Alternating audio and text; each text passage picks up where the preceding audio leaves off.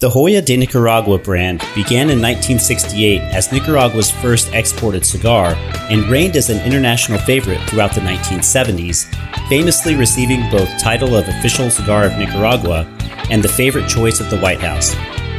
Dark days were ahead, however, as the Joya de Nicaragua factory was destroyed during the Sandinista uprising in 1978, with factory workers setting up an alternative sites and working months without pay to keep production going.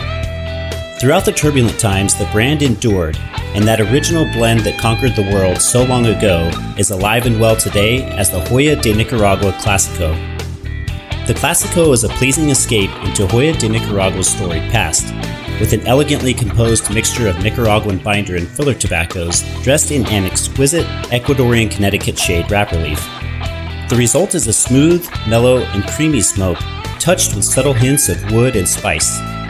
The 4.5 inch by 52 Consul is a legendary favorite.